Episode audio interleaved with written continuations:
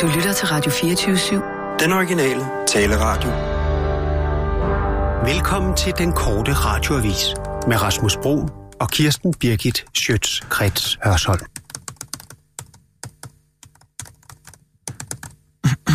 Kære Mary, det kræver mod at indrømme sin fejl. Og du har måske fejlet, men du har skisme også indrømmet. Det må jeg sige. Hvordan staver du til skisme? Hvad? Hvordan staver du til skisme? Øh, S K I S M E. Skisme. Skisme. Ski. Skisme. S K I J S M A. Jeg skriver det sådan her. Jeg tager virkelig hatten af for en person, der tør at gå ud på de sociale mediers slagteplads og stå frem med noget, som man måske kan ikke lige, er så stolt af. Kan du lige af. vente med at skrive et øjeblik? For der er noget, jeg gerne vil sige. Hvad vil du gerne sige?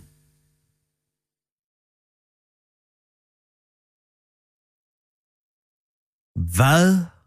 Nej, jeg skal lige ordentligt ind i den. Hvordan får jeg sagt? På Hvad vil du sige? Lige et øjeblik. Ja. Må jeg skrive videre, mens nej, du sidder? Nej, nej. Jeg vil godt have absolut stilhed, når jeg får sagt det her. Jamen, jeg kan vel godt skrive? Nej. For det har noget med det, du skriver at gøre.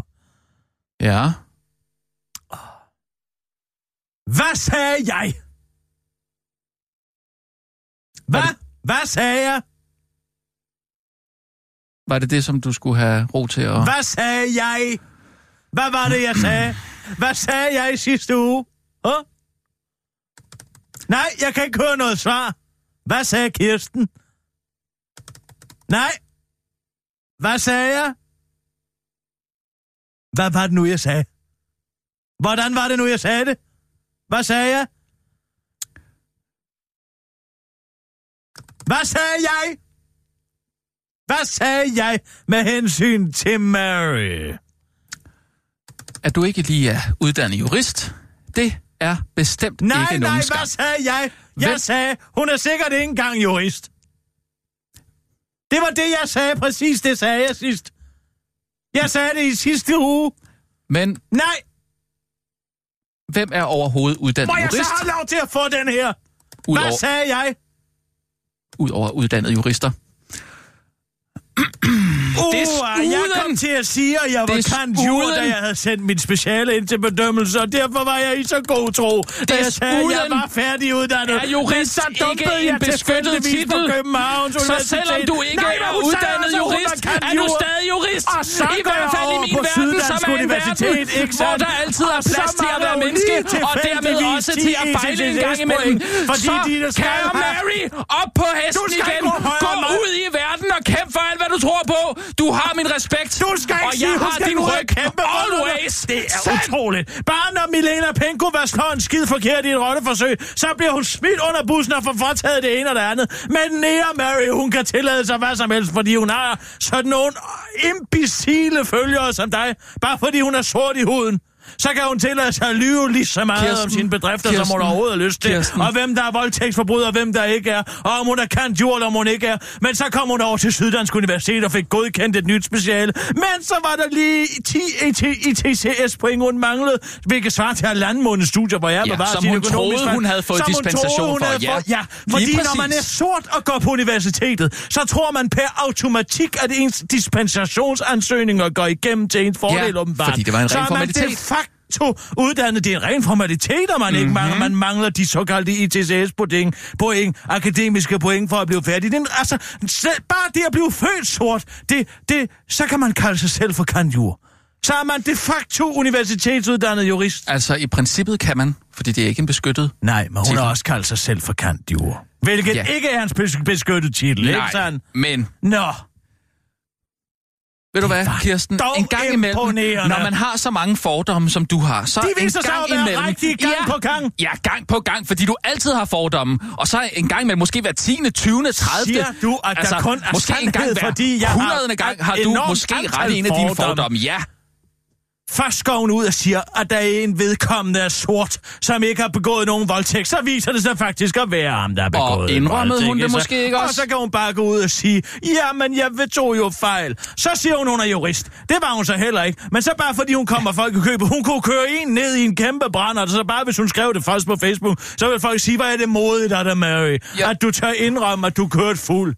Hvor er det dog imponeret? Jeg så. tror simpelthen, du undervurderer, hvor hårdt det er at være en offentlig person i dagens Danmark. Jeg er sgu da selv en offentlig person. Ja, jeg undervurderer men... der ikke noget som helst. Jeg klokker bare ikke i det til højre og venstre, vel? Fordi jeg undersøger, hvilke faktuelle omstændigheder der er omkring de udtalelser, jeg kommer, og de forhold, jeg udtaler mig omkring. Nej, men... Om... Ja. Men det er, at hun det, uh, har været... Uh, uh, uh. Uh, kan du få det og... og dine tunge bånd, eller hvad? Altså, nu siger jeg noget. Sig noget. Hvad vil du sige? Jeg tror ikke engang, hun er sort. Er der nogen, der har undersøgt, hvor meget sovseguldører hun køber i sit hudordningsbudget? Spørger jeg. Oh, okay. Ej, det er klart, okay. Hår. Hun har ikke engang, hun har ikke engang kruset hår. Er der nogen, der har set hende i regnvejr? Har hun ikke engang kruset hår? Nej, det er glattet. Ja. Og de store læber? Ja. ja så skal man forklare det, de store, flotte læber? Ja, der skal man. Ja. Være ind. Du kan spørge dit Ockmann, hvor hun har fået, hvor hun har betalt sig fra dem. Men ellers så kan man jo bare sidde og sutte på en snapsglas i ti minutter hver morgen. Det burde du da vide noget om i hvert fald. Jeg sutter aldeles ikke på nogen snapsglas. Jeg hælder nakken tilbage og skyller svælge. Ja, okay. Så... Jeg siger så du bare, siger, at i næste uge... måned, så viser det sig, at hun overhovedet ikke er sort. Så, så går hun ud på Facebook og skriver, at hun ikke er sort. Det er simpelthen din teori nu. Muligvis en hyperbel, men jeg siger, at det kunne foregå, fordi der er så meget kulturel kapital i at være sort, og man tror, det er løgn. Ja. Men altså, hendes Facebook-venner er fuldstændig enige med mig. Ja. Og så kalder man det, siger man det ikke, at det ikke rammer. Det er da imponerende. Jeg tror vist godt, man kan sige, at vi har vundet stedet. Jeg tror vist godt, man kan sige. Der er selvfølgelig lige Søren K. Villemos, han er der krafted med altid til at hælde malort i bæret, altså. Altså, lad hende dog være, Søren. Men da han begik plagiat, der blev han da også kørt igennem den offentlige meningsmaskine. Jamen, så... Gør han ikke? Det, det, det var aldrig sket, hvis han havde været sort. Aldrig nogensinde. Nej, nu vil han have hende med, ned med nakken, ikke? Bare fordi han har været udsat for noget ubehageligt. Mm. Mm. Nej, men altså, han bliver bare ved og ved og ved. Skal vi nu ikke prøve at komme igennem den her mand der på en ordentlig måde? Kan du ikke bare indrømme din fejl? Jo. At du har taget fejl? Og ja, du ikke har ret. Nej, nu, og Mary er en stor løgner. Jeg synes, vi skal komme igennem den her øh, tirsdag på en ordentlig måde. Men, øh, og jeg vil gerne komme igennem som, mandag, som tirsdag, venner. Onsdag, og jeg torsdag, hader at skændes med dig. Ja, og jeg hader at skændes med dig. Og selvfølgelig skal være, der skal være en god tone i, i, altså på vores arbejdsplads. Det, det, det er du fuldstændig ret i. Så lad være med hele tiden at sidde og være sådan en nærapologet. Hvorfor skal de ikke spille efter samme regler som os andre? Jeg kan, jeg kan ikke engang, altså, altså putte det ord i min mund. Jeg forstår slet ikke, du kan få dig selv til at, og, og, at få dine læber til at bevæge og sig på en måde, der, ja, der kan få din mund... Nu skændes vi igen! Jo, det er, øh, det er jo så tirsdag. Nej. Det er jo altid sjovt. Det er det ikke. Øh, vi skriver mandag den ellevte september. Hvad for noget? Jamen. Er jeg helt rundt på gulvet nu? Nej, vi... Det er da tirsdag. Men nu, nu kigger jeg... Ej, hvad snakker du om? Vi var da på arbejde i går. Nej, vi var inde og se Rigoletto i går. Nej, det var vi da søndag. Jamen, Sissel, er vi ikke enige om, det er tirsdag? Det ved jeg ikke. Ej, hold da kæft. Men du ved udmærket godt, jeg ikke går med kalender. Det er rigtigt, Sissel nu... går ikke med kalender. Okay, det er sådan noget mindfuck, det her, eller hvad? Nej, hold nu kæft. Du Nej, det... Vi var på arbejde i går. Alman. Michael var herinde. Cecil, var vi på arbejde i går? Ja. Ja, og, og hvorfor var vi på arbejde i går? Fordi det var mandag. Jeg arbejder alle onsdage. Du arbejder alle onsdage? Okay, nå. Mm. Ja, men det er altså tirsdag. Jeg gør jeg lige kalenderen her, det er sgu da. Tirsdag den tolvte september, ja. Nå, sådan god. Der. Ja, så er der røget en hel dag. Er der røget en hel dag? Hvad mener du? Der er der ikke røget en hel dag. Har jeg fået Strongbow? Om du har fået Strongbow? Har jeg fået Strongbow? Jeg er der kan... nogen, der har serveret Strongbow for mig? Ja, du har drukket en del forskellige, tror jeg, men det er noget med cider. Jeg har sagt til dig tusind gange, cider at du skal og... ikke gå ind og give mig Strongbow. Nej, undskyld. For det påvirker min hukommelse. Ja, det skal jeg da lige love for. Nå. Jamen, tror du, det var mandag? Ja, det sidste, jeg kan huske, det er... Jeg blev været nede med Bengt Olsen nede på min stue halvfems, bum, bum, bum. Og så vågner jeg op og har en glimrende dag. Det er det sidste, du kan huske? Ja. Men du har været i Twitter-krig jo hele dagen i går jo. Så det er derfor, den har ligget og bimlet og bamlet patten. Jeg har jo gjort mig selv klar. Hvad er der sket? Jamen, du har jo været øh, i, i øh, øh, altså en, en, ja, jeg ved ikke rigtig, man skal kalde det, en, en, en meget hård øh, diskussion med Lars Aslan. Og jeg tror også, øh, Lars ah. Lykke har du også været efter. Gud, jeg har også været efter ham. Jeg synes, jeg kan huske, du kaldte ham bøssefar. Nej, er det rigtigt? Ja. Det er da morsomt. Det ved jeg nok ikke rigtigt. Jeg, jeg har faktisk fået til opgave at få dig til at, at, at komme af Twitter og få slettet dine updates. Ja. Det kan du ikke huske, eller hvad? Michael var herinde. Jeg skal da med hjælp, hvis du ikke holder din kæft, Lars Aslan, din bøskal. Kan du ikke huske, vi snakkede... Bøsse øh, øh, til din øh, folkevalgte. Øh, U S Open. Snakkede vi om i går? Siger mig ikke noget. Hvem vandt? Nadal. seks tre, seks tre, seks fire. Nå, der kan man bare se, jeg har ikke fået set den. Jamen, det har du. Hvad? Det var dig, der fortalte... Nej, nu stop. Men det, det er Strongbow. Ja, det må det da have været. Du kommer bare din lille ludertøs. Gud, han svarer, Lars Aslan. Nå, så kom du endelig på banen, din perkerdreng. Du kan jo være glad for, at jeg slet ikke kom på, på Nørrebro. Jeg kan sgu stadig. Nej, altså, det er meget betryggende at vide selv med Strongbow. Ja, hvad var det, du havde skrevet? Jeg er så retorisk brilliant. Hvad var det, du skrev der? Nå, så kom du endelig på banen, din perkerdreng. Nå, men det er jo fordi... Ja, men det er jo på grund af den tiltale, det er jeg. Lars Aslan, han er jo... Der er en, der har kaldt Aslan for en bøssekal. Og så har han fået ham tiltalt mod fornærmelser. For fornærmelser ja. Er et folketing. Det er da derfor! Ja. Nå, det er da meget sjovt. Og hvad var det så? Så ville du bevise et eller andet? Og jeg så, sov ja. I sad og dognede den i snapstinget. Det er jeg så glad for, at du ikke gør. Underforstået kom på Nørrebro hænger det sammen med, at swingerklubben for dyresektor lukker. Under noget at skrive. Har du skrevet det? Hvad, nej, det skriver Lars Aslan. Hvad skriver jeg så? Er moskeen i Heimdalsgade lukket? Det forklarer jo, hvorfor der går så mange gedeknipper rundt derude. Jamen, altså, tænk engang, man kan det. Men tænk, skal, jeg kan skal det. Skal du det? Ja. Åh, oh, Gud. Ja, de ret troende muslimer er vist ved at finde nye lokaler. Jeres på fireogtyve syv bliver snart ledige, når vi flytter jeres kanal til Jylland, skriver han så. Der kan du bare se. Det er medieforliget. Det var det, Michael var inde og advarer sig. Nå, nu kommer Benny Engelbrecht ind i det her. Er det den menneskelige lort, Benny Engelbrecht, der har armen op i dig, eller er det din helt egen mediepolitik? Kurdiske Benjamin Koppel, den er altså god. Hvem skriver det? Det gør jeg. Nej. Oh. Så skriver Benny Engelbrecht, hvordan hulen endte jeg i den her din dialog. Åh, oh, den har jeg ikke svaret på. Øh. Nej, det må de gøre i et øjeblik. På samme måde, øh. Næ, øh. som Kirsten. Du Kirsten. Kom ind i politik Kirsten. Ved en kæmpe fejltagelser. Kirsten, jeg, altså... Vi, jeg har glemt... Jeg kan ikke flytte til Jylland. Jeg har... har hashtag D K Pol, den har jeg glemt. Den kommer på nu. Måske lige en tankestreg. Ah, hm, godt svung. Altså, Kirsten, hvad med mine behov her? Svar. Ja, hvad med dine behov? Mine Jamen, behov jeg er, at jeg får til... lov til at svine lige så mange øh, folketingspolitikere til, som jeg overhovedet lyst til. Ja, og så skal jeg flytte til Jylland. Hvis det er konsekvensen. Ja. Det, det, det, det mener du simpelthen, det er en, øh, altså det, det, det, det er en fair nok konsekvens af, at, at du går på Twitter og, og sviner øh, folkevalgte politikere ja, til. Gud, så må jeg flytte til Jylland. Flytte til Jylland? Du taler som om, at du bliver deporteret til en gulag i Sibirien. Det er det stort set også. Altså, hvis vi flytter til Jylland. Du har så lidt respekt. Respekt for jordens salt! Er, er Jylland nu jordens salt? Jeg kunne fanden, at der er jordens salt. Hvor tror du, alle de københavnere kommer fra? De kommer sgu da fra Jylland.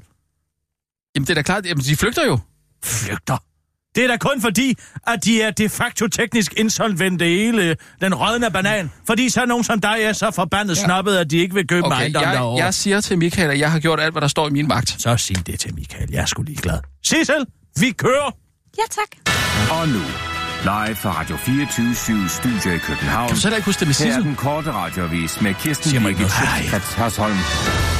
Øv sig! Regeringens forslag om at skære i børnechecken rammer primært jyske familier. Det er ikke let kun at ramme perkerne med de forslag, man som politiker kommer med. Det har regeringen igen måtte sande med den seneste forslag om at skære i børnechecken. Det ser nemlig desværre ud til, at det i høj grad er i Jylland, der bor familier med store børneflokke, som altså dermed står til at miste penge med regeringens forslag. Selvfølgelig bor der også en del i ghettoområderne rundt omkring i landet, men hvem kunne have forudset, at vi jyder har det til fælles med perkerne, at vi heller ikke selv kan betale for vores egen børn, siger Christian Jensen til den korte radioavis og slår fast, at jyder ligesom perker selvfølgelig heller ikke kan modstå et godt tilbud på toiletpapir. Alligevel rykker det ikke ved, at regeringen mener, at, uh, at det er mest rimeligt, hvis det kun er barn nummer et og to, der udløser en børnecheck, hvorimod barn nummer tre kun skal have femoghalvfjerds procent af børnechecken, og nummer fire og fem og seks og syv og så videre, og slet ikke skal udløse noget som helst. Med i forslaget står i alt femoghalvfems tusind familier til at miste penge, men og så har regeringen også hele fire hundrede millioner at gøre godt med, når der skal give skattelettelser til dem, der ikke har så mange børn, fordi de vil hellere vil lave penge, end at lave børn. Hvis forslaget skal blive til virkelighed, skal Dansk Folkeparti dog bakke op, og støttepartiet er endnu ikke rigtig taget stilling, fordi man lige skal fornemme folkestemningen, før man finder ud af, hvad man skal mene om det hele. Det var meget lettere at finde ud af, dengang debatten bare handlede om flygtninge, der fik børnepenge til deres børn, siger det fra til den korte radioavis. Kåre Schultz får over hundrede og tyve millioner kroner fuldt tilfredsstillende. Den tidligere Lundbæk-topchef Kåre Schultz får hundrede og tyve millioner kroner for at skrive under på kontrakten, der i stedet gør ham til topchef for verdens største producent af kopimedicin, Teva Pharmaceuticals, skriver Teva Pharmaceuticals i en pressemeddelelse. Det sker efter, at Teva Pharmaceuticals har brugt et halvt år på at finde en persontype, der var frisk på at kopiere andres produkter, men nu skulle den altså være i vinkel. Udover de hundrede og tyve millioner kroner for at skrive sit navn på et stykke papir for Kåre Schultz, også et aktieprogram svarende til syvoghalvfjerds millioner kroner og en startløn på to millioner dollars om året. Til Berlingske siger Kåre Schultz, at han har fået en citat, kon- fået en citat konkurrencedygtig lønpakke, som er fuldt tilfredsstillende. Mens han til samme avis understreger, at det først og fremmest er de store udfordringer i jobbet, som har fået ham, fået til at, har fået ham til at tage det. Jeg elsker at kopiere ting, siger Kåre Schultz til den korte radioavis og fortsætter. Mange tror, det er nemt at kopiere ting, men det er faktisk meget svært. Man skal nemlig både få det til at ligne noget dyrt, samtidig med, at det skal være billigt. Afslutter han og tilføjer, at det vildeligt ikke handler om pengene. Jeg har selv personligt en kopimaskine derhjemme, som jeg bruger, men det får jeg jo ikke løn for. Sjovheden er løn i sig selv, afslutter han til den korte radioavis.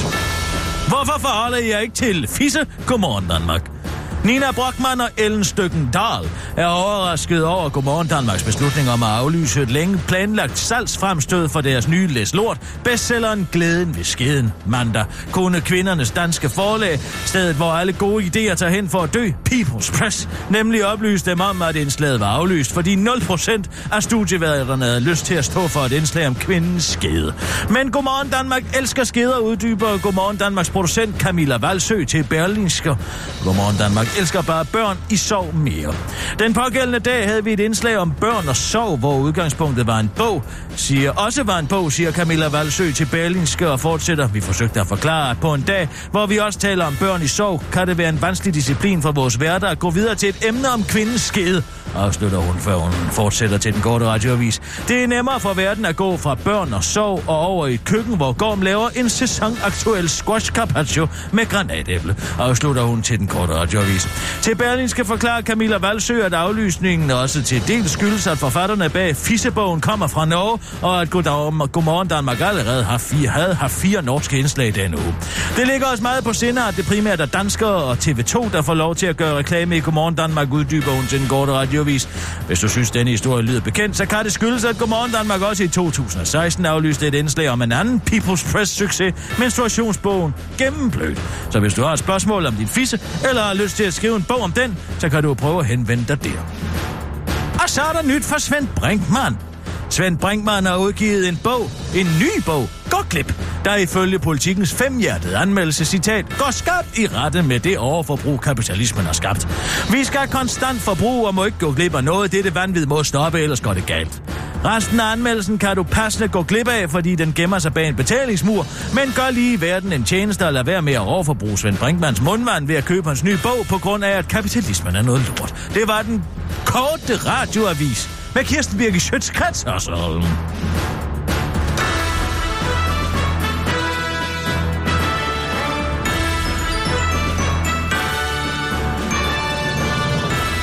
For fremtiden skal ellevte september være kendt som sig bøsse til din hver folkevalgte dag. Hvorfor? Det skal ikke længere kun være kendt som dagen, hvor Pinochet tog magten i Chile i nitten treoghalvfjerds. Det synes jeg er ærgerligt. Ja, altså bare fordi du sov igennem World Trade Center ellevte september, øh, så er det jo stadig sket ellevte september, tænker jeg. Jamen, hvorfor skal vi alle sammen gå rundt og tænke præcis på det, når vi ser ellevte september? Hvorfor kan vi ikke tænke på at sige bøsse til din folkevalgte dag? Jeg vil jo opfordre alle, tror jeg, på Twitter til at sige bøsse til sin folkevalgte. Så er det måske bedre at vælge en anden dag end lige ellevte september. På grund af det med Pinochet. Hvad med Pinochet? Ah, han overtog magten i nitten treoghalvfjerds i Chile. Jeg ved ikke lige, om det er det, Jamen, man det, tænker på. Det er fordi, yeah. du er historieløs, og du er så ligeglad. Hvis du vidste, jo, hvilke rejser der foregik i Chile i begyndelsen af nitten halvfjerdserne, det var... Jamen, du kender slet ikke Víctor Jara. Gør du? Víctor Jara Stadium? Et, et stadion? Víctor Jara Stadium? Hvorfor tror du, det hedder det? Nej, det? Jamen, det aner det ikke. Nej. Chiles Bob Dylan? Uh, uh, Searching for Sugar Man? Nej. Må jeg så være fri? Her taler vi med om en mand, der faktisk har bedrevet noget. Du kender heller ikke Pedro, måske? Pedro hvem? Pedro. Super Marios ven. Nej, der er ham der. Super Marios. Luigi? Nej, Pedro. Ned fra Bobibar, den chilenske komponist. Super Mario, kantinebestyrer noget, øh, bestyrer noget i Danmarks Radio. Hans gode ven Pedro. Hvad for noget? Super Mario. Han chileneren, har... som kører D R's kantine. Nej, hans ven Pedro. Han var på Víctor Jara Stadium. Ja, det hed det jo selvfølgelig ikke dengang. I de frygtelige septemberdage i nitten halvfjerdserne. Nej, det har jeg ikke hørt om. Víctor Jara. Era. Jara. Jara. Chiles Bob Dylan. Og det er ikke uh, Searching for Sugar Man, du tænker på? Nej. Hvem så? Víctor Jara. Men skulle man kende ham? Hvad han lavede? Ja, han har lavet en række protestsange mod Pinochets militærjunter, jeg ja, op til, at de tog magten. Fantastisk. Hvis du nogensinde er nede på Bobibar, hvor Pedro også skulle du få ham til at fortælle om dengang, Víctor Jara fik klippet sine fingre af med en eksaks. Ja, hvad fik han? Det kan du selv se. Det eneste, du tænker på, når du tænker ellevte september, det er et billede af en eller anden mand, der er ved at styrtdykke ned fra World Trade Center. Ja, ja, ja. Det må jeg da tilstå. Men så prøv det. Lige at få det her billede i hovedet. En hel stadion fyldt med protestsanger ja. og dissidenter og kritikere af Pinochets styre samlet i et stort rum. Var der så mange øh, protestsanger? Man kunne fylde hele stadion? Eller? Ja, i Chile. Ja? Ja, ja, ja. Mange, mange, meget mange musikalske ma- folkefærd. Det er meget musikalsk. Nogle ja. maracas, nogle øh, øh, vibraslap, nogle øh, på guitar, som Víctor Jara. Og ja. han var den mest kendte. Men altså, Pedro fortæller det mig. Han jeg var... kan simpelthen ikke huske, hvad, hvad er det, han Pedro har lavet? Pedro var altså... jo en af dem. Øh, Pedro, komponisten. Jamen altså, tag ned på Bobibar og spørg Pedro om det. Det er en hårdrejsende historie. Okay. Der sker Bobibar, det der kommer en, der hedder Pedro. Efter, umiddelbart efter Pino, Pinochet tager magten den ellevte september nitten treoghalvfjerds. Mm-hmm. Der tager de alle protestsangerne, alle de kritikerne mod styret, og samler dem på Chiles nationalstadion. Det der i dag hedder Víctor Jara Stadium. Mm. Okay. Det hed det jo ikke dengang. Nå, hvad hed det så? Ja, der hedder det bare Stadion Chiles Stadion, eller et eller andet, hvad ved jeg. Stadion de Chile, et eller andet. Ah, ikke? Okay, I den ja, dur. Ja, ja. Og Pedro er der, og han ja. er gode venner med Víctor.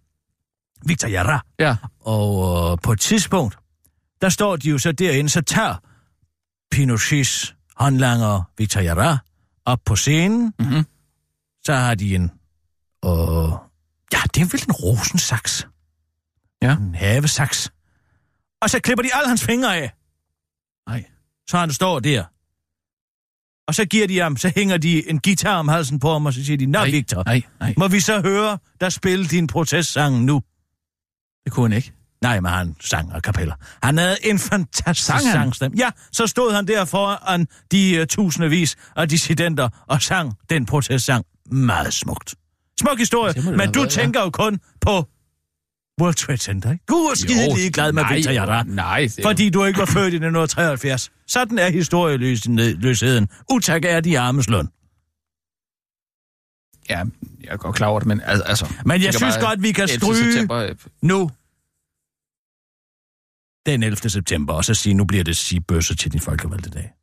Så tager vi dem væk fra de to andre baner. Også det med anden. Så, så du... Så du øh... Man blev ikke også stukket ned den ellevte september. Ja, og det kan godt være, det var det omkring, ja. Ja. Ja. Væk med dem. Så fra nu af. Så er du villig til at, at, at, at droppe uh, Víctor Jara? Víctor Jara. Víctor Jara. Ja. Jamen, altså, nogle gange må man jo ofre noget. Hvis, hvis det er for... Til fordel fra... Til, hvis det til, for, til, til fordel for, for, for at sige bøsse til din... Folkevalgte dag. ellevte september. Jamen, er der overhovedet nogen, der har øh, brugt det hashtag? Udover dig? Ja. Hvem? Folk. På Twitter. Men du er jo ikke på Twitter, så kom der på Twitter fra helvede, hvis du gerne vil se det. Jeg kan så, derfor, så der er nogen... du nægter at deltage. Men jeg kan vel søge på det. det Nej, kan vel... det kan man ikke. Ikke hvis man ikke er på Twitter. Jamen, jeg kan da godt. Nej. Jeg kan da hashtagge. Man kan ikke tjekke det. Hvad du siger? Det er jo sige bøsse. Man kan til din... Bare opgiv. Omgiv. Der går virus på din computer, hvis du gør det. Ah, må dog. Undtår. Det er helt er krypteret. Hele Twitter er krypteret for dem, der ikke er indviet. Ah, det lyder langt ud. Ah. Hmm. Du ved slet ikke, hvordan man laver et hashtag, sikkert? Jo, så gør jeg det. Nå. Og der er en her. Nej. Nej, det er bare en, der har... Øh... Nej, men fra næste år, der går det løs. Det kan jeg godt sige dig. Fra næste år, der bliver, ja. Der bliver det stort. Det okay. Kan jeg mærke. Det kan være, at man lige skal... mindes ellevte september, som, ja altså, World Trade Center ah, øh, altså, i de første omgang næste par år i hvert fald. Men du skal altså høre det vildeste, fordi jeg snakkede jo med Sissel i går, øhm, og, og Sissel kunne fortælle, at øh, hendes cykel slet ikke er øh, med stjålet til forsikringen. Nej, nej. Det var det, jeg spurgte om. Jeg, kan du huske det? Jamen, du der, har der, sikkert kun der, en ansvarsforsikring. Der, ja. Der spurg, ja. Jeg spurgte jo om, hvis jeg ringer så til Alka Forsikring på halvfjerds tolv fjorten seksten... Du skal have. Jamen hør nu, ja. jeg, sagde, jeg spurgte jo Sissel, hvis jeg ringer til Alka Forsikring og spørger til, til, om din cykel er blevet stjålet, så vil de sige, ja, det er den, og, øh, og den har vi har fået en, øh, en, en øh, indberetning på det. Kan du huske det? Nej. Jo, og så spurgte jeg jo Sissel i går, efter at have ringet til dem, og de kendte ikke noget til nogen øh, Sissel Ballage overhovedet. Så siger jeg, hvad, hvad, hvad sker der med det? Så siger hun, jamen det er fordi, hun har brændt sin cykel af. Nå. Og smidt den i Utterslev Mose. Ja. Er det ikke okay. Mærkeligt? Og ved du hvorfor? Nej. Fordi der var noget snask tilbage dernede af Allan. Nå, noget Allans snask. Og hun kunne ikke finde ud af, om det var hjernemasse, eller om det var øh, ja, noget andet ulækkert fra ham. Men du har jo sat ham af på mandens hjem, mandens hjem først, ikke? Ja. Nå, så er der jo ikke noget. Så det synes du ikke er mærkeligt? Jamen, der skal da ikke være... Der skal jeg synes, være det er underligt at brænde noget af, at man ikke har en kasko på. Det må jeg sige. Allans snask, altså hjernemasse. Det kunne være alt muligt, Allans snask. Det kan være alt muligt. Du ved jo ikke, om han overhovedet har kontrol over sit svinger. Jeg synes, det aner folk jo ikke. Det, det startede med, vide. At vi var på samme hold, kan jeg huske. Det kan jeg huske. At vi var begge to meget interesserede i at finde ud af, hvad der var sket med Allan. Jamen, jeg er fordi, da også interesseret for, at Gorm kan ikke sende ja, sin faktura nummer to, før han har fået sin speak, Cecil. Og jeg har en eller anden teori om, men skal at... vi så ikke bare finde en ny speaker? Det er selvfølgelig en mulighed. Mm. Det synes jeg først, at vi skal finde ud af, om Allan overhovedet øh, lever. Nu siger jeg en lidt navn. Sådan sætter. God idé. Jamen, er han nogensinde blevet sig selv efter, den der kulisse væltede ned over ham? Jamen, det var først, da han blev hejst op i loftet. Det er rigtig slog klik. Men han er der stadig for Folkevogn, kan jeg høre. Ja, jeg ved ikke. Jeg synes, det er sådan lidt øh, voldsomt bare at skifte hest med det hele. Altså, jeg tror også, at... Du tænker Ole Thestrup? Ja, det er nok ikke lige en, en hest, jeg vil satse på her den næste fremtid. Nu skal jeg den onde lyn med at sige, ja, en ting. Nu kommer den korte radioavis. Hvorfor siger er det, det, du tænker på? Hvad? Ja, hvis det er Ole Thestrup. Jeg kan se, at du tænker Ole Thestrup. Jeg tænker ikke Ole Thestrup. Jeg skynder sig, for han har fået lungekræft. Det er også det, jeg tænker. Jeg tænker, det øh... umiddelbart vil jeg sige, det var lidt et sats at hoppe over på ham.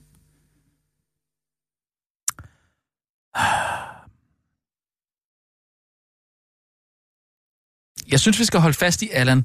Måske prøve at finde ud af, hvad der er sket med Allan først. Mm. Det, det synes jeg alligevel er det lidt interessant. Ja, det er et mysterium. Det er et mysterium. Jamen, det er også det, jeg siger. Ja. Og, og, og, og Sissel er på en eller anden måde... Øh, Sissel har jo sat Allan af. Jamen, du må da indrømme, at Sissel er lidt en, en, en brik i det her puslespil, der kan få det til hele til at gå op. Jamen, jeg er var du en brik, også... Sissel? Er det rigtigt, hvad Rasmus siger, at du er en brik? Nej, jeg er menneske. Det vil jeg da ja, også sige. Ja, ja, helt klart. Jamen. Men jeg var da også ked af at se Cykeline gå ned. Hvem? Cykeline. Det er jeg slet ikke med på. Hvem er? Jamen, det altså, hedder min cykel jo. Vil jo sige, at det må være cyklen. Cyklen? Nå, din... Ja. Okay, så din cykel hedder Cykeline. Det er godt, det er godt. Det er det, det, det, der bekymrer dig mest i den her sag. Det vidner om et barnligt sind. Så det er det... Et barnligt uskyldigt sind, der navngiver øh, ting og sager. Det og, slår, og slår speaker Allan ihjel, fordi han har boet hjemme i Sissels lejlighed i det for lang tid. Med op. Du går sådan ud af en tangent. Du går ud af en tangent. Jamen, det er jo den eneste forklaring, der giver mening. Ja, det er den eneste forklaring, der giver mening. Der ja. er der mange andre gode forklaringer på, godt. Hvor Allan kunne være. Må hen? Jeg høre en af de forklaringer så? Ja, altså for alt hvad I ved, så kunne han jo være blevet jockey.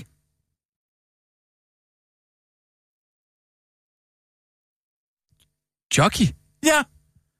Det er da umuligt at vide. Man, man det... hører, der er masser om, at ja. folk pludselig forsvinder, og så dukker de op på en travbane i Frankrig. Efter, efter fire fem år pludselig blevet jockeys. Ja, og han er jo i forvejen hestevisker. Det kan du selv se. Jo, det er da rigtigt nok. Det er da rigtigt nok, men det havde jeg ikke indtryk af. Det fyldte så meget i, i hans hverdag. Det, altså, det, her, det, det kan jo godt være, han har skammet sig over skæm... Prøv at se. Gå nu tilbage i D R's arkiver og se de gamle afsnit af Sporløs. Jeg tror, du vil finde, at over halvfjerds procent af de forsvundne viser sig at være blevet jockeys. Men hvor kommer mandens hjem ind i billedet?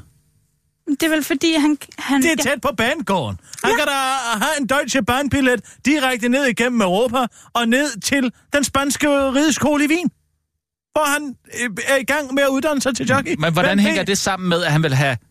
Altså, som Sissel siger, at have Sissel til at smide sin telefon i, i mit hånds kanal. Hvordan hænger det sammen?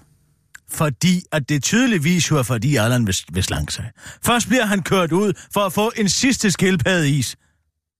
Han kan jo ikke veje et hundrede og tredive kilo og sidde på en hest. Det kan jo ikke lade sig gøre.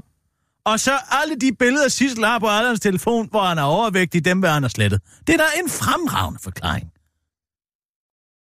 Det synes jeg slet ikke tænkt over. Jamen... Nej, det har jeg slet ikke tænkt over, fordi det har Sissel jo ikke sagt. Jamen, hvor skulle Sissel da vide det fra? Jamen, det her det er da også sidste... helt nyt for mig. Jeg tror, at vi vil finde Allan på alle de store tv-transmissioner fra travbaner rundt omkring galopbaner ja. i fremtiden. Der tror jeg, vi vil sige god, at det er Allan. Jeg kan ikke genkende, om han er blevet slank. Så det er simpelthen, det er den, det er den historie, vi går med nu? Jamen, det er en af mange. Der kan da også være sket alt muligt andre ting. Det er der en af mange. Han kan være blevet landskabsarkitekt. Det, det tror jeg ikke, han kan.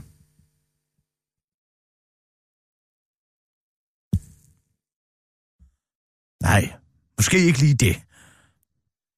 Men så, han kan, ta- han kan have taget til Los Angeles for at søge øh, lykken som øh, cremeproducent. Ja, det kunne han selvfølgelig have gjort. Det kunne han selvfølgelig have gjort. Han har altid været god til at få idéer. Det kan være hvad som helst. Hundelofter kunne han også. Ja, det er da mærkeligt, at han ikke lige sender en besked eller ringer og siger, at han er færdig som speaker så. Nej! Det er Fremmedlegionen. Det er da ikke jockey. Det kan da være, han er i Fremmedlegionen. Den... Ja, så tror jeg mere på øh, cremeproducent.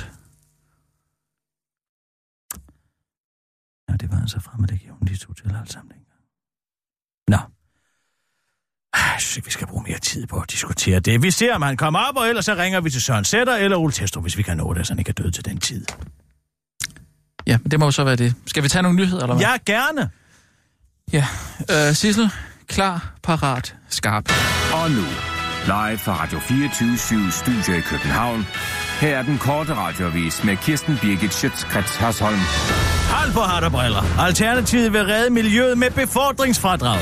Hvis du er en af dem, der en gang imellem undrer sig over, hvad politikerne i Alternativet får deres tredive timers arbejdsuge til at gå med, så er svaret, at de blandt andet tænker over, hvordan man kan redde miljøet et mikroskopisk lille bitte bitte skridt ad gangen. Således er Alternativet nu øh, klar med et nyt forslag til, hvordan vi reducerer Danmarks C O to udslip ufatteligt lidt. I dag får man nemlig befordringsfradrag, hvis man har mere end fireogtyve kilometer til og fra arbejde, altså tolv kilometer hver vej. Og i øvrigt uafhængigt af, hvilket transportmiddel man benytter til og fra arbejde, men, men, men, men, men, det vil Alternativet nu ændre, så det i fremtiden kun kan være seks kilometer hver vej, og man cykler. Det er stadigvæk mange, der fravælger cyklen, selvom det giver en god mening på de korte ture. Det vil vi gerne give det ekstra skub, udtaler Rasmus Nordqvist til Ritzau, og løfter samtidig lidt af sløret for, hvordan Alternativet vil sikre, at folk ikke snyder og indberetter et befordringsfradrag, men bare tager bilen eller bussen til arbejde alligevel. Det er, øh, der er forskellige tekniske muligheder for, hvordan man øh, skal opgøre det og oplyse det til skatteudtaleren til Ritzau, uden dog at komme ind på, hvilke tekniske muligheder der er tale om, men står fast, at det har noget med tillid at gøre, så man forklarer og afslører dermed også, at de forskellige tekniske muligheder bare er tillid. Rasmus Nordqvist forklarer over for den korte radioavis, at det nye forslag kommer efter, at den kinesiske regering netop har meddelt, at de ønsker at udfase benzin- og dieselbiler i nærmeste fremtid. Ja, og så tænkte vi, at den idé skal de ikke stå alene med, udtaler han til den korte radioavis, og slår fast, at lige så snart arbejdsugen starter, så vil man i Alternativet sætte sig ned og meditere lidt over, hvad forslaget kommer til at koste, og hvordan man overhovedet skal finansiere det. Nå, ja, og så hvordan det teknisk er muligt, afslutter han, inden han svæver væk på Cloud nine. Nu igen, Esben Lunde Larsen vender det blinde øje til. Ups, he did it again. Miljø- og fødevareminister uden ansvar for fiskeri, men med nyt ansvar for skægpleje og kontaktlinser, Esben Lunde Larsen, er endnu en gang blevet en del af en møjsag. Denne gang handler det ikke om svin, eller fisk, eller hunde, eller pesticider, eller plagiat, men om vindmøller. Igen. Miljø- og Fødevareministeriet fastholder nemlig, at kommunerne skal fortsætte med at give tilladelser til at opsætte vindmølleparker, selvom det ifølge E U er direkte ulovligt.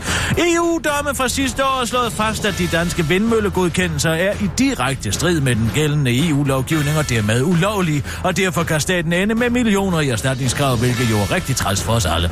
Professor doktor jur Ellen Margrethe Basse fra Aarhus Universitet er enig i, at den danske praksis med tilskud er ulovlig. Hun kritiserer særlig Esben Lunde for i april har sagt, at han finder en løsning, citat, hurtigst muligt, og nu fem måneder efter stadig ikke har færdiggjort analysen, det skriver Jyllands-Posten. Også juraprofessor Peter Pag, som altså ikke er Claus Pags søn, men Peter Pag, en øh, søn Peter Pag, men en anden Peter Pag, undrer sig. Det er totalt, og der er totalt radiotavshed. Hvordan kan han sidde så længe med den viden og ikke gøre noget, spørger han i Jyllands-Posten. Det kan jeg snilt, siger Esben Lunde, fra det hul, han har gravet sig ned i, hvor ingen mobildækning kan nå ned til den korte radioavis. Alt er relativt også tid, så når jeg siger, at jeg udkommer med en løsning hurtigst muligt, så skal jeg ikke presses, for så kan jeg slet ikke. Jeg skal nok komme med en udløs, altså en udkomme med en løsning, men ikke hvis folk skynder på mig, ånder mig i nakken, ruller med øjnene og siger, er du ikke snart færdig, Esben? Jeg er færdig, når jeg siger, jeg er det, udtaler han, inden han bliver afbrudt, fordi han er hoppet på et tog og befinder sig i den lille strækning mellem Vejle og Jelling, hvor det altid er umuligt at få dækning.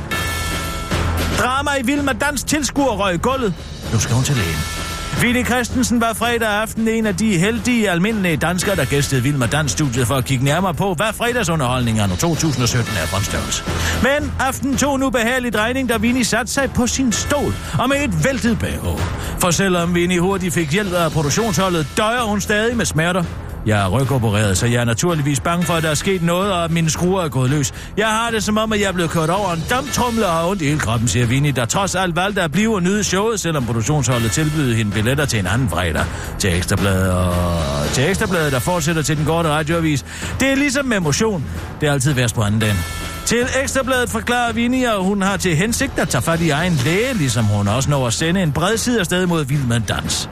Det, skal aldrig, det kan aldrig være min skyld, at jeg sætter mig på en stol, der viser sig at være placeret forkert, siger Vinnie til Ekstrabladet med et udsagn, man på ingen måde kan sætte spørgsmålstegn ved. Heller ikke, selvom man måske lå inde med oplysning om, at Vinnie vejer på den frække side af et hundrede og halvtreds kilo. Hos Vilma Dans er man naturligvis helt vildt kede af det her. Vi er da helt vildt kede af det her, fordi det er vigtigt for os, at man har en god oplevelse som publikum til Vilma Dans. Så derfor kan vi også øh, kun være virkelig ked af det, når nogen falder og slår sig, siger T V tos underholdningsredaktør til B T. Hos den korte radioavis håber man bare, at Vinnie kunne øh, nyde showet trods smerterne, og at hun får fat i sin læge. Var den korte radioavis med Kirsten Birgit Schiøtz Kretz Hørsholm.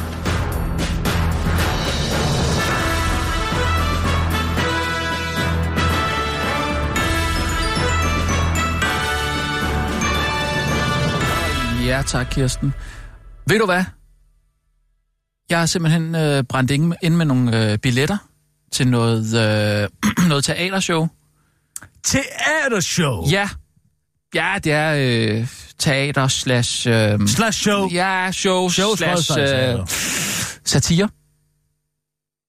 Det lyder frækt. Er det Andreas Bo? Nej, det er det ikke. Øhm, det er... Øhm, no. Ja, det er en ærgerlig sag, men jeg har simpelthen... Øh, jeg skal noget den dag, og jeg har købt to billetter no. til mig i bolig. Øh, tre hundrede og halvfjerds kroner. To billetter til... Per billet. Bodil og mig. Ja. Ja. Og øhm, det er... Øh, du kender dem godt? Jeg aner ikke, hvad du taler om. Ingen panik. Nå, hvem er det så? Ja, det er Anders V. Bertelsen. Skuespilleren. Hedder showet det? Nej, det, showet hedder øh, Ingen Panik. Aha! Og det er øh, de tre øh, kongelige skuespillere... Nej, kongelige... Øh, det er de tre skuespillere. Den ene... Nej, vent lidt lidt. Jo, der er... Jeg er ret sikker på, at... To, Se, det, er det er Anders V. Bertelsen. Ja. Det er Troels Lyby, og det er Nikolaj Kopernikus. Du kender Nikolaj Kopernikus fra øh, Mads og Monopolet? Nej. Ja. Jeg kender ham fra øh, en Frankenstein-forestilling inde på det kongelige teater. Lige præcis. Sammen med Anders Bertelsen, ja. Ja, lige præcis. Han er fra Kolding. Men ja. Ja. De er øh, gået sammen om Den at lave... Den sidste ved jeg ikke, hvem er. Det er Troels Lyby. Ja. Øh, han... Prøv at sælge ham. Prøv at sælge ham lidt. Ja, ja. Øhm, du kender... Øhm, mm, mm, mm, mm, hvad var det, den der film øh, med, øh, som Jonas Elmer instruerede? Ja, det var i halvfemserne. Danser med hunden. Nej, nej. Det var Kevin Costner. Ah. Øhm, det var den der... Øhm, Let's Get Lost. Ikke også? Kan du huske den? Sort-hvid. Han er med i den. Øhm, øh, du kender nok ikke Klassefest, den filmen. Øh, nej. Øhm, mm, mm, mm, mm, Blå Mænd, nej. Øh, han har... Han har været med i Riget. Hvad har? Ja. Nå, det må jeg nok jeg sige. Kan... Hvem spiller ja. han der? Han har været med i Taxa. Mm. Øh, så var der Strisser på Samsø, tror jeg, han også med i. Julie Valhall. Nej. Den kender jeg ja, udmærket. Yes, det yes. er ham. Det er ham. Ja, okay. Hvem af dem er det, han spiller der? Er det Loke, Tyr, eller Ahanas? Ahanas? Ahanas? Jeg kan ikke... Han er med. Ahanas eller Jette? Jamen, jeg... Jeg ved, han er med i Disco-ormene. Det siger mig ikke noget. Ah, den skal du altså se. Du havde mig i juli, var det, eller? Ja, jeg, men jeg kunne ikke huske, hvad det var, han spillede der. Nå, anyways. Um De har lavet et et et et et et, et altså det er altså det er teater, vil jeg sige. Mm-hmm. Det er sådan lidt mm-hmm. eksperimenterende. Okay, ja, ja tak. Øhm, pff, altså det er noget med, at de vrider armen om på dem selv. Hvis du fortæller mig, at det er Elisa Krarup, der er instrueret, så siger jeg ja, ja tak. Jamen jeg ved ikke, jeg tror de jeg tror de klarer den uden instruktør faktisk. Okay. Fordi de jamen de har jo så meget erfaring som skuespillere, de tre. Så de er gået sammen om at, at, at, at, at, at, at, at, at omsætte det. Altså omsætte de evner, som de har både... Altså, der er også mange af dem, der har skrevet, tror jeg, før. Nå. No. Ja, ja. Mm-hmm. Og det er det, de som vil omsætte. Og... Det omsætter de til hvad, præcis? Jamen, det, det, det er sådan lidt... Altså, som... Jamen, hvis du går ind og læser på, hvad det er, så er det jo et show, hvor de, altså, øh, de optræder med en kropstemperatur på syvogtredive grader. Ja, altså, de er levende. Ja, men... Øhm, ikke de dage, hvor de har feber. Okay. Ja. Det er meget eksperimenterende. Ja, det er det, det er det faktisk, ja. Lidt ja. Bertolt Brecht nærmest. Ja. Og jeg er i den situation, at jeg, kan, jeg har købt to billetter til den anden november. Det har du sagt. Yeah. Jeg tror, jeg ved, jeg, hvor du bærer det her. Jeg vil så gerne ind og se dem. Okay. Jeg kan bare ikke. Nej. Fordi jeg havde glemt, at jeg skulle... Jeg skulle øh, på, i, på i en restaurant med Bodil. Og det var, jeg kom, jeg kom til at lægge restauranten på... Men så bestil dig på ja, en anden dag? Ja, nej, fordi jeg har, jeg har allerede booket, og jeg vil ikke... Det er, fordi jeg kender, jeg kender restauratøren. Åh. Oh. Ja, og jeg vil, jeg vil ikke ringe til ham og lave om på det. Du ved, hvordan de er, kokke. Jeg troede, det var restauratøren. Ja, men han er restauratør og kok. Åh, oh, ja. Han står selv i køkkenet. Ja, det gør han.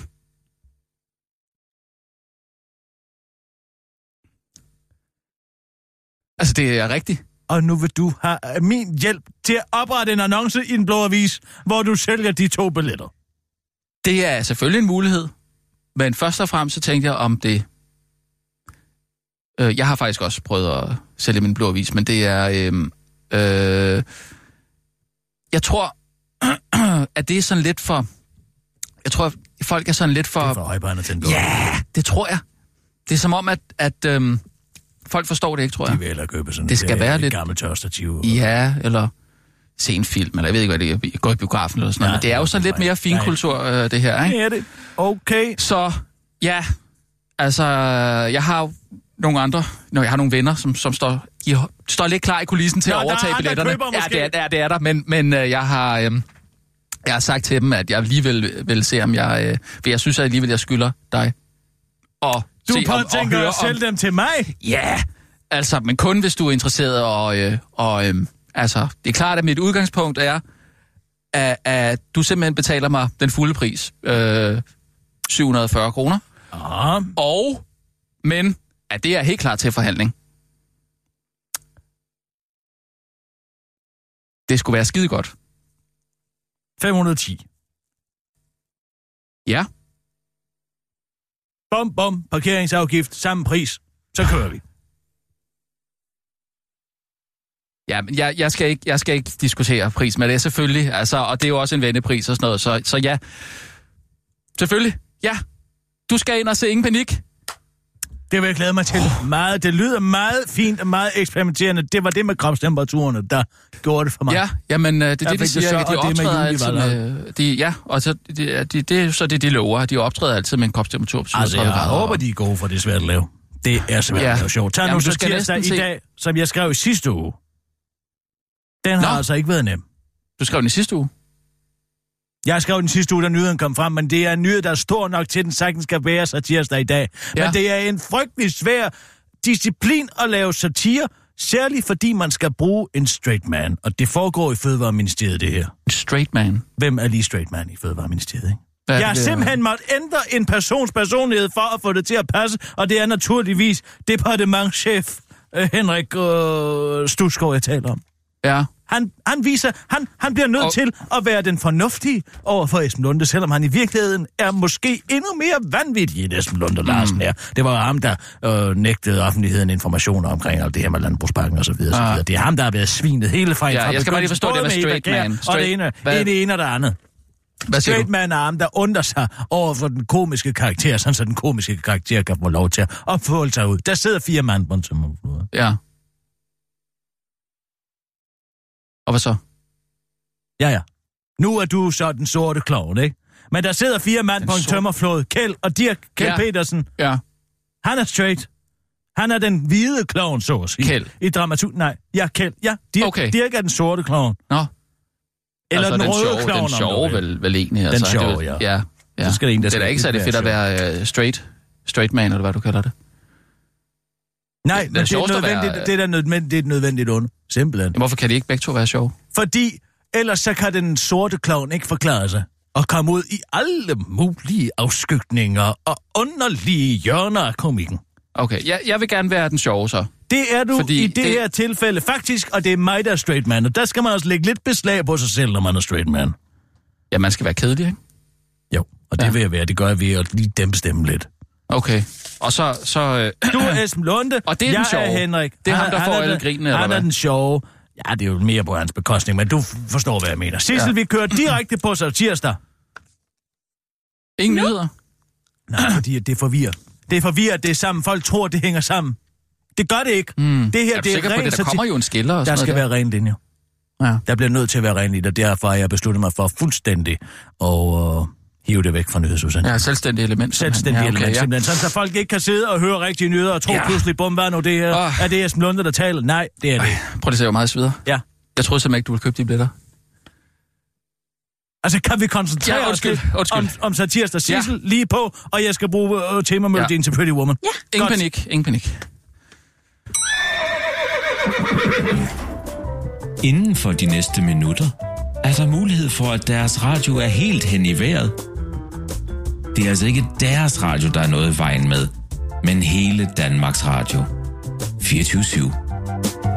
Og så skal jeg lige understrege, at jeg, satirikeren og skribenten på følgende sketch, Kirsten Birgit Schiøtz Kretz Hørsholm, at det følgende naturligvis er fiktion. Der er tale om et satirisk element, som du, kære lytter, sikkert allerede måske har lagt mærke til, er det, at I har valgt at simpelthen og separere den, de er helt fra nyhedsudsendelsen, så man ikke får det her underlige glidebane, det er troværdighed. Men altså, nu kommer der satire, mine damer og herrer. Regeringens mest utroværdige fødevareminister Esben Lunde Larsen bedyrede i sidste uge på begyndelsen af en såkaldt troværdighedskampagne. Der skal være med til at gøre ministeriet mere troværdigt. Helt hørende hører med, da Esben Lunde Larsen mødtes med sin departementschef, Henrik Studsgaard. Følgende er satire. Kom ind. Hej Esben. Ah, undskyld, herr minister. Det var bedre, Henrik. Er det en ny plakat, jeg ser på væggen? Ja, det er David Hasselhoff, hedder han. Han er strandvagt eller sådan noget. Okay, nå, men hvad vil du tale med mig om? Ja, men vi har jo et troværdighedsproblem her i ministeriet, Henrik. Ja, det er jo ikke så godt. Og først det med landbrugsparken. Mm-hmm. Men det var før min... Ja, men når det viser, at flere centrale politikere var i lommen på landbrugsorganisationerne ja, og så, havde fiflet med talen. Så derfor tænkte jeg, og Henrik... Og så kom M R S A-skandalen, hvor det viser, at centrale politikere og embedsmænd var i lommen på landbrugsorganisationerne ja, og havde fiflet med... Og det var også derfor, jeg ja, tænkte... Ja, så kom fiskeriskandalen, hvor det kom frem, at flere centrale minister havde andet stik imod Folketingets beslutninger om kvotegrupper, sikkert fordi de var ja, i lommen. Og det var også derfor, jeg kunne tænke ja, mig... At... Sige, du også rent personligt der været involveret. Derfor i er det også vigtigt... Der var sagen at... om vindmøllerne på din fars jord over ved Ringkøbing. Og det er det image, der skal... Og selvfølgelig din såkaldte P H D, der måske ikke var helt... Men altså, det var jo, da du var forskningsminister. Altså, må jeg men den slags følger så med... have lov at tale færdig en gang? Ja, selvfølgelig. Undskyld, Esben. Jeg mener, jeg vel, herr minister. Det er også derfor, jeg tænker, at det er blevet på tide med en makeover. Det er en total omkalfatring af vores sådan moralske og etiske værdier, hvor vi river alt op med rode og gør op med den korrupte kultur. Vi Præcis. bevæger os rundt. Og det er derfor, jeg skal have noget nyt tøj. Jeg har været ude og shoppe lidt, så nu skal vi lave modeshow, hvis du lige vil trykke på play over på min transistor, Henrik.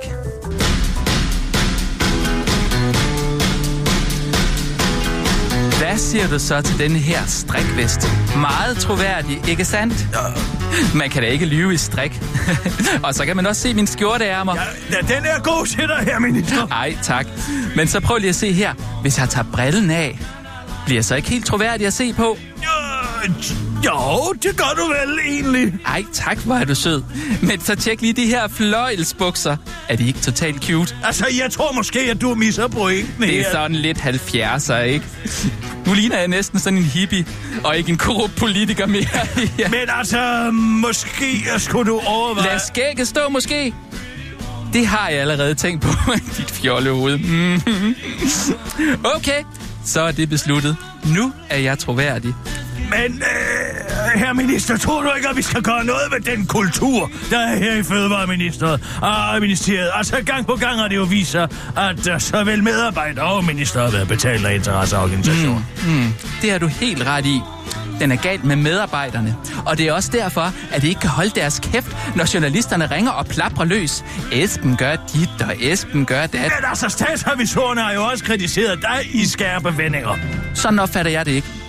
Men det har de jo sådan set. Ja, sådan opfatter jeg det ikke. Men... Sådan opfatter jeg det ikke. Sådan opfatter jeg det ikke! Måske skulle man bare lægge alle kortene på bordet, herr minister. Alle kortene på bordet ved at sende en mail ud, der forbyder samtlige tre tusind ansatte at tale med en journalist, uden at have konfronteret, øh, kon- øh, konfereret det med en overordnet eller mig. God idé. Så er deres prioriteter ikke længere helt hen i vejret.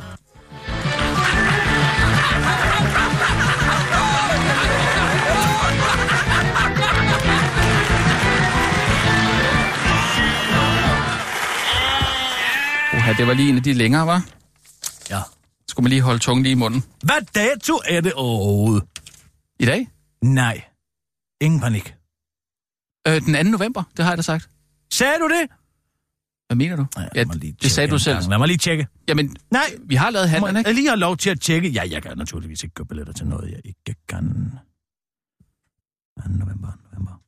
anden november, anden november, anden november. Der kan jeg godt. Yes!